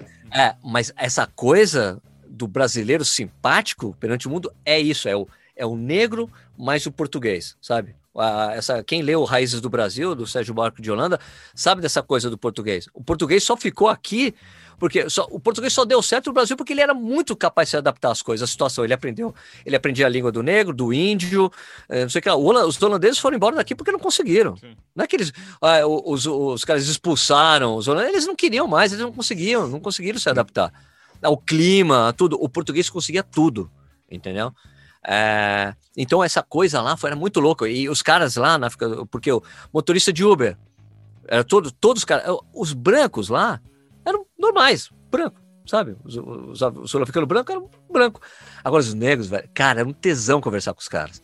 E daí é, você chegava, entrava no Uber, o cara, ah, você é do Brasil? E, cara, ficava horas falando com o cara, mas o que você achou daqui? Eu falei, cara, eu falei para o cara, eu nunca me senti tão em casa como eu tô me sentindo aqui. Ele, por quê? Eu falei, por causa de vocês, cara, porque é incrível essa coisa. Porque o jeito que vocês falam comigo é o jeito que a gente é no Brasil. Então me sinto muito em casa. E a, a, no hotel que eu tava, todos os caras que tinham me atendido em algum momento vieram falar comigo na hora de ir embora.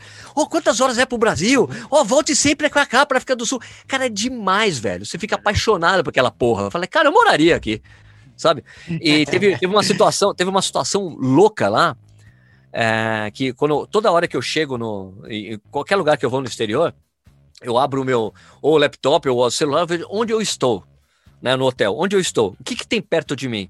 Daí eu fui ver na África do Sul, onde eu estava lá em Joanesburgo, estava ali no Gandhi Square, né?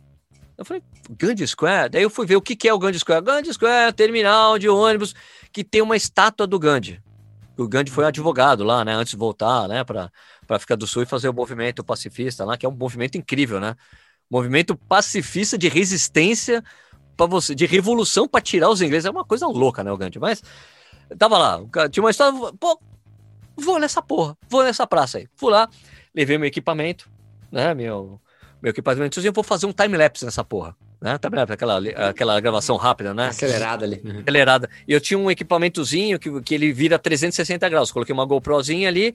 E daí eu cheguei ali, puta, tá aqui a estátua grande. Beleza. Montei assim o tripé, plá, plá, coloquei o timer, pum, botei para ligar. Né? Daí eu falei, puta, é, e para fazer esse time-lapse 360 graus demora uma hora. Né?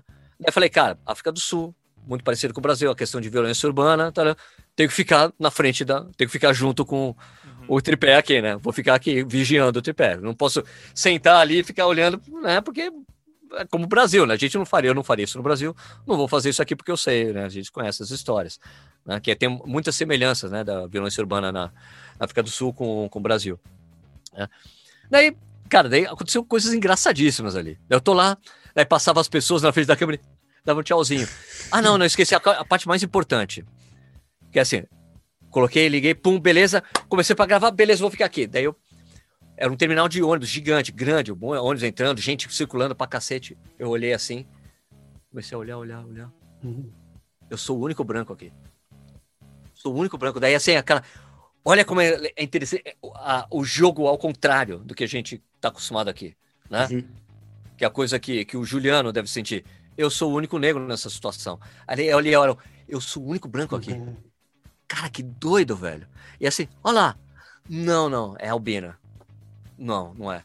Cara, louco. Daí, uhum. olha, vou ficar aqui, beleza. Daí tava ali, aí passava a pessoa, dava tchauzinho pra câmera, daí chegou um cara assim. Ô, com licença, o que, o que você tá fazendo? Eu falei, tô fazendo um time-lapse aqui e tal. É, fazer Não, então é o seguinte, porque eu sou ator e eu tava querendo uma chance. Não, cara, ó, eu sou brasileiro. Eu tô fazendo uma filmagem pessoal para mim, não vou poder te ajudar. Não, ah, tá, tá, muito obrigado. Tá. Né? Daí passava outra pessoa. Ué, tudo bem? O que você tá fazendo? Ah, tô fazendo um time-lapse. Ah, porra, legal. Então, embora. Daí tem uma hora que veio chegando assim um cara com um jaleco. Um jaleco assim, refletivo, foi chegando na minha andando na minha direção, ele. O que, que você tá fazendo? Eu falei, tô fazendo um time-lapse aqui e tal. Você não pode fazer isso aqui, eu. E, pô, e, e eu, como jornalista, velho, por que eu não posso fazer isso aqui? Não, porque você não pode fazer isso aqui. Por que, que eu não posso fazer isso aqui? Porque aqui é propriedade privada. Eu, não, aqui não é uma propriedade privada. É uma propriedade privada. Não é uma propriedade, é um terminal de ônibus. É propriedade privada. De que loja? Em que loja você trabalha que eu tô filmando que você é propriedade privada dele? Ah, porque é propriedade privada. Não é, é, não é, é, não é. O que, que você tá fazendo? Então, um time-lapse. Ah, tá bom, tchau, foi embora. Eu. Falei. Puta que, que, que aconteceu aqui? O que, que foi isso que aconteceu? Daí, beleza. Terminou o time-lapse. Pô, desatarrachei equipamento guardei na mochila. Daí tinha a estátua do Gandhi. Falei, vou tirar uma foto, né? Uma selfie. Tirei uma selfie. Tirei uma selfie, assim, daí tinha um cara sentado, porque a, a estátua, tinha, o, no púlpito lá, né, tinha, um, tinha um negocinho pra você sentar. Daí tinha um cara sentado que ficava fazendo. Deu um tchauzinho. Eu falei, ó, oh, oh, vem aqui, tirar foto comigo, né? Do meu lado. Tinha um, tirar foto com tchau, pum, pum. Beleza. Voltei pro meu hotel. Voltei pro meu hotel. Pum, pum, pum. Postei a foto. Deu no Gandhi Square né? Ali no Gandhi Square, com, tirando uma foto com o cara, né? né? Os dois assim. Né? E... que a gente podia fazer isso, né? É. Daí, mano, o... um cara comentou assim no... nos comentários: Sérgio, esse lugar que você tá aí é muito perigoso. Vai embora daí agora. Eu fiquei uma, eu falei, amigo, fiquei uma hora lá, nunca me diverti tanto na minha vida. Porque assim, uma coisa, cara, que eu, eu me. Tipo, eu não sabia se era perigoso, eu não sei. Só sei que é uma coisa assim que eu, eu me recuso a me render a essas situações. Eu, eu, o último ano que eu estive em Porto Alegre foi um ano que tinha tava muito que tava com um problema muito sério de, de, de violência na cidade. Uhum.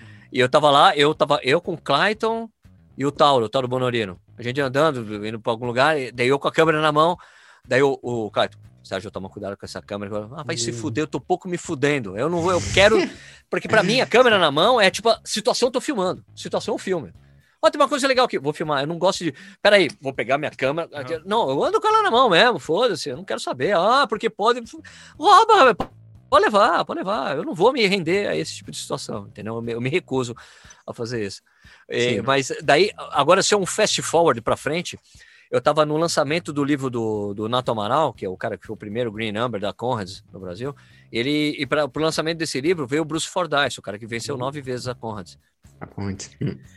E o Bruce Fordyce nasceu numa cidade perto ali e morou, mora em Joanesburgo há mil anos. Expliquei essa, essa coisa que tinha acontecido comigo, comigo no Gandhi Square. E daí o cara falava, é minha, é propriedade privada, é, não é, é, não é, não é, não é, não é. E o cara foi embora. Daí ele, Sérgio, o cara queria dinheiro. Quando você não deu dinheiro, ele foi embora. ah, ah, Quase é, fui assaltado. Ah, mas assim, é aquela coisa, mas é aquela coisa, tipo, é, é aquela coisa. É o, tipo, se eu fosse um europeu, certamente eu teria dado dinheiro pro cara. Ah. Eu sou brasileiro, velho. Que porra nenhuma, sai fora. Ô, eu pra cima de Moá? Pô, ah, não. Falei, daí eu falei pro Bruce, não, pô, brasileiro não vai cair nessa. Agora, dessa coisa dessa equivalência de, de violência urbana, deixa eu te explicar uma coisa rápida. Eu tinha conhecido um cara, um brasileiro que mora lá na África do Sul, ele me levou pra casa dele, a gente foi tomar cerveja, foi, me levou num puta restaurante bacana. E na Maratona do Rio 2019, 2019, antes da maratona, ele falou: Sérgio, eu tenho dois, um casal de dois sul-africanos estão indo para o Rio de Janeiro e descobriram que eles são, já correram a Condes e, e Tuocean várias vezes. Eles descobriram que tem a prova aí, eles vão estar exatamente no final de semana na prova, mas não tem mais inscrição. Você não consegue ajudar? Eu falei: Claro que eu consigo. Daí eu falei com o pessoal da organização, deram inscrição para os dois. Né? E daí depois eles até deixaram um vinho, um vinho sul-africano no meu no hotel. Puta, vinho lá, no, puta, o vinho de lá é muito foda, muito bom. Bom, deixou um vinho lá para mim e depois os caras mandaram mensagem, Sérgio, a gente tá voltando pro, pro Rio agora. Eu, como assim tá voltando pro Rio? Não, porque a gente tava com o carro alugado, a gente foi assaltado, a gente teve que fazer um, um passaporte de emergência. Eu, puta, sinto muito por isso. Ele, Sérgio, a gente é sul-africano. A gente entende isso. Eles falaram isso. A gente é sul-africano, Sérgio. Normal. Isso teria acontecido lá também. Cara, é muito legal, legal, esses relatos, Sérgio, porque assim, para quem está acompanhando, para quem está escutando nosso podcast, é, cara, é uma, é uma vivência que é, é, o conhecimento, né? É o conhecimento prático de quem esteve no lugar, de quem está vivendo aquilo, e, e aí a pessoa já começa, olha, quando eu for lá, como que eu devo me preparar, o que, que eu devo conhecer, Vou chegar naquela praça lá, vou tirar uma foto que nem o Sérgio lá rindo lá. e ainda ó, outra coisa, outra, mas ó, se você for para Joanesburgo, é porque assim, é tipo, ir para Joanesburgo, se você for para África do Sul, ir para Joanesburgo é como você ir para um gringo ir para o Brasil e para São Paulo, né? Uhum. E não ir para o Rio de Janeiro, né? Que é a cidade onde a pessoa está. Então, a cidade que as pessoas vão é pra, vão para Cape Town, né? Que é a, a, cidade, é o Rio de Janeiro deles, né? Uhum. Mas Joanesburgo tem muita coisa bacana para você conhecer e uma das coisas mais fodas e que é uma puta experiência foda de você assistir é, é o Museu do Apartheid. O Museu do Apartheid nice. é foda. Foda que você compra ingresso, o ingresso te dá, você vai entrar na entrada dos brancos ou dos coloridos. Você tem entradas distintas para entrar quando você compra ingresso. É. Para você viver desde o início a experiência, a experiência que aconteceu. E daí você entende lá por que o apartheid funcionou durante anos. Sabe por quê? Por causa de dinheiro, velho. Os, Joanesburgo foi. É, é, ele, a África do Sul tem ouro e diamantes pra caralho. Então era o dinheiro que fazia aquela coisa funcionar, mesmo sendo um absurdo. Era por isso que funcionava. Porque tinha comércio por debaixo dos panos, porque tinha dinheiro. Os caras de dinheiro eles tinham, cara. Tem, tem dinheiro. Né? África, é. Aliás, tem um controle muito fodido lá na África do Sul de quem são os donos das minas de diamante. Tem diamante pra caralho, pra todo mundo rico lá. Como é, como é a coisa de Dubai. Tem o petróleo, quem é, nasceu em Dubai, quem é dubaiano, dubaiense, não, não precisa é trabalhar, cara. Essas pessoas é. não precisam trabalhar. A população é minúscula. O cara não precisa trabalhar. Ele tem um dinheiro que o governo dá ali para ele. É de, a, o jeito que os árabes encaram essa coisa de distribuir o dinheiro que é deles é diferente uhum. do, na África. Né? Como é legal isso, que, isso é coisa que a corrida proporciona, né? As pessoas acham que, que ir numa prova é só propriamente a prova. Não, é tu conhecer culturas ah, novas, mano, é vivências. Assim, ó, a, pro, é um a prova é só um detalhe. É. Quando você viaja, você viaja, é. Juliano, é isso. A prova é, é, só um detalhe da sua viagem. Você tem que conhecer o lugar, não é fazer bate volta. Isso, é. é legal, é fácil, cara, mas o legal é você ir nos lugares conhecer de verdade. Quando eu fui, por exemplo, para Bonito, o ano passado, que me convidaram para correr a meia maratona, né? Ela falou: Sérgio, a gente quer que você venha aqui para a prova, mas você pode ficar até terça-feira? Para a gente levar nos passeios da cidade? Cara, você fica louco naquele lugar. É uma loucura aquele lugar. Uma loucura. Eu falei, cara, valeu a pena demais. Sabe? Porque você, eles mandaram para um monte de passeio maluco lá. Tem uma. Meu, você entra dentro de uma gruta, que é, toda, que é uma abertura assim. Fala, é um negócio absurdo o lugar, velho. Que é tudo escuro lá dentro. E você vai. Né, e tem, tem uma entrada de luz que fica iluminando a água. A água absurdamente linda, um negócio, mas um lugar tipo uns, um negócio que não é fervedouro, mas é um negócio que é que é uma, uma, uma água que você vai mergulhar, tipo, você mergulha, vai nadando, uma água cristalina, você fica nadando com os peixes ali, parece que você tá dentro de um aquário. É um lugar sensacional. Sim, Falei, nem eu sequer sabia que existia, velho. É. Então, é um conhecimento que está ali para ti e só iria conhecer aquilo ali realmente se fosse lá correr uma prova. Provavelmente num passeio, dificilmente você escolher é. bonito para ir, né, Sérgio, por exemplo. Hum, Ou, enfim, não estou desmerecendo a cidade, mas entre outras cidades que a gente vai apenas lá para realizar a corrida. E, cara, tu pode desfrutar depois de um, grandes coisas aí que tem na cidade. Ó, bonito, velho. Ela falou assim, Sérgio, você pode vir aqui três, quatro vezes. Você nunca vai em todos os passeios que tem para fazer aqui. Pois é. é o primeiro, foi a primeira, primeira cidade a receber certificação de ecoturística do Brasil, cara. Legal. Mas... Tem um certificado. Os argentinos, que tem uma coisa de turismo ecológico muito desenvolvido, vão lá para conhecer. Para ver tudo, como é que funciona, a coisa. É muito foda lá. Muito foda. É impressionante. Os guias. Os guias são absurdamente bons e bem treinados. São uns caras com puta conhecimento fodido. Aquele exemplar mesmo. Para mim foi um uhum. puta exemplo de coisa que eu só tinha visto no exterior. Ah, o nível, o nível de preparação né, dos caras, de como é feito, todas as questões de segurança e de tudo mais, é puta, absurdamente bom. Bacana, bacana. Uh, indo para nossa reta final já de, de bate-papo. Olha, nem sei quanto tempo a gente já tá conversando aqui. Como é que tá aí o editor? Eu cara, olha, eu nem 20, sei eu mais. Eu... É, só cara, vai ainda. Só vai. Tá, assim, ó, a nosso, nossa reta final, seja, aqui de, de bate-papo, o Nestor tem algumas. Não sei se os guris têm alguma pergunta a mais aí para fazer que tinha separado, enfim. Mas o Nestor, o Nestor tem algumas separadas, assim, bate, assim, bate e volta contigo, cara. Que é na lata. O, o clássico, são perguntas. Alguma, vamos fazer mais fácil, né? Primeiro, corrida para ti é? Ah. Corrida para mim, puta, cara. É o. eu, é tudo, né? Porque para mim é tudo, né? Porque é, é, é a minha profissão, meu hobby, envolve tudo para mim. É, é tudo, Pista, vai, digamos assim, vai. Pista ou rua? Rua. Melhor refeição pós-prova. Cerveja. Eu sabia. Cerveja, óbvio. Mais longe ou mais rápido? Ah, uma mistura das duas coisas. Ah, tem que ser só uma.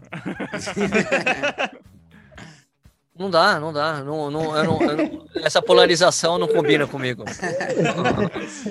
Asfalto ou estrada de chão?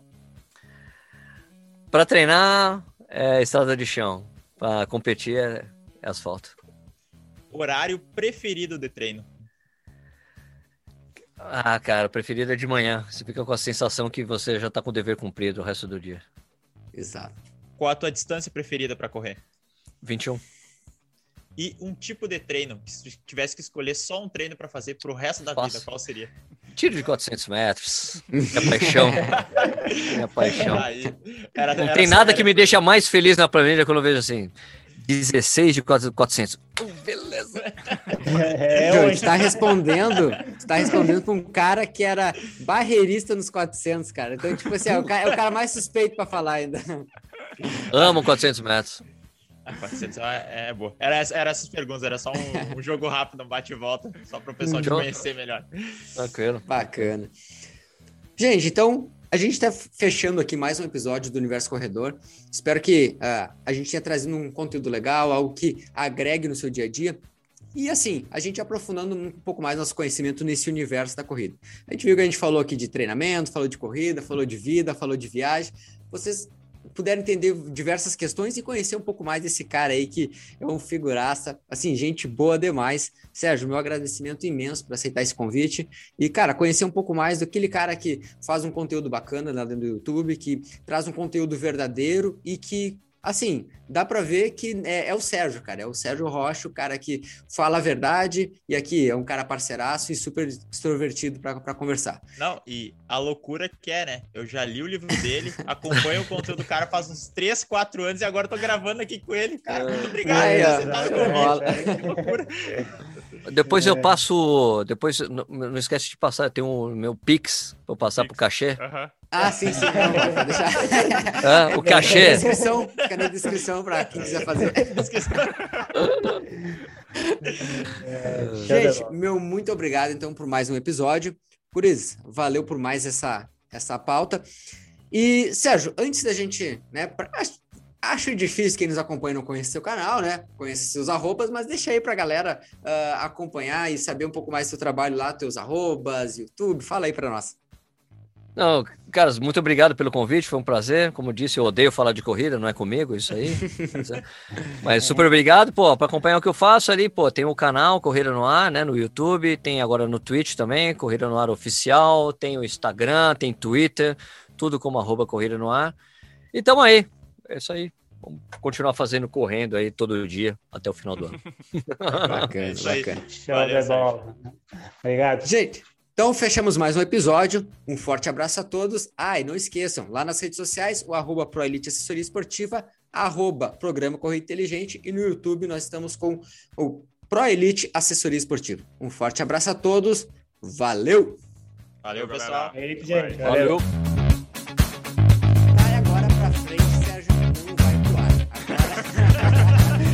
Pode xingar, pode mandar tomar no. Vai tomar no.